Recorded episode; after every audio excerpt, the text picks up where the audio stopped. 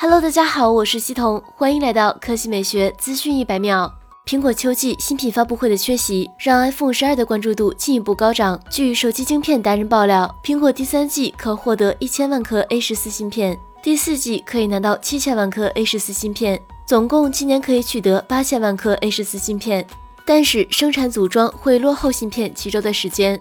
所以估计今年生产的 iPhone 十二大约在七千万只左右。至于卖的好不好，要时间来证明了。早先该博主还爆料，iPhone 十二价格维持跟去年一样，这种几率非常低。苹果不是慈善事业，新的五 G iPhone 成本增加不少，然后价格维持跟去年一样，这种几率非常低。五 G iPhone 六百九十九美金起跳不太可能。今年的整机 BOM 增加了近五十美金。此前，天风国际分析师郭明基在预测报告中提到，iPhone 十二系列量产出货时间最快是十月上旬。据悉，iPhone 十二系列包括五点四英寸 iPhone 十二、六点一英寸 iPhone 十二 Max、六点一英寸 iPhone 十二 Pro 与六点七英寸 iPhone 十二 Pro Max，每个机型均支持五 G，且有两个版本：iPhone 十二、iPhone 十二 Max、iPhone 十二 Pro 与 iPhone 十二 Pro Max 的 Sub 六 G 赫兹版本。量产出货时间分别是十月上旬、十月中旬、十月下。旬与十月下旬 M M Wave 加 Sub 6G 赫兹版本则较 Sub 6G 赫兹版本晚量产出货。郭明基认为，iPhone 十二将不支持一百二十赫兹高刷新率，主要原因是太耗电。iPhone 十二系列电池容量变小，支持耗电的 5G 网络已不利续航力。若再支持耗电的一百二十赫兹，将会显著降低使用者体验。不过，郭明基预测，二零二一年的新款 iPhone 将会采用 LTPO 技术，降低屏幕耗电，并支持一百二十赫兹。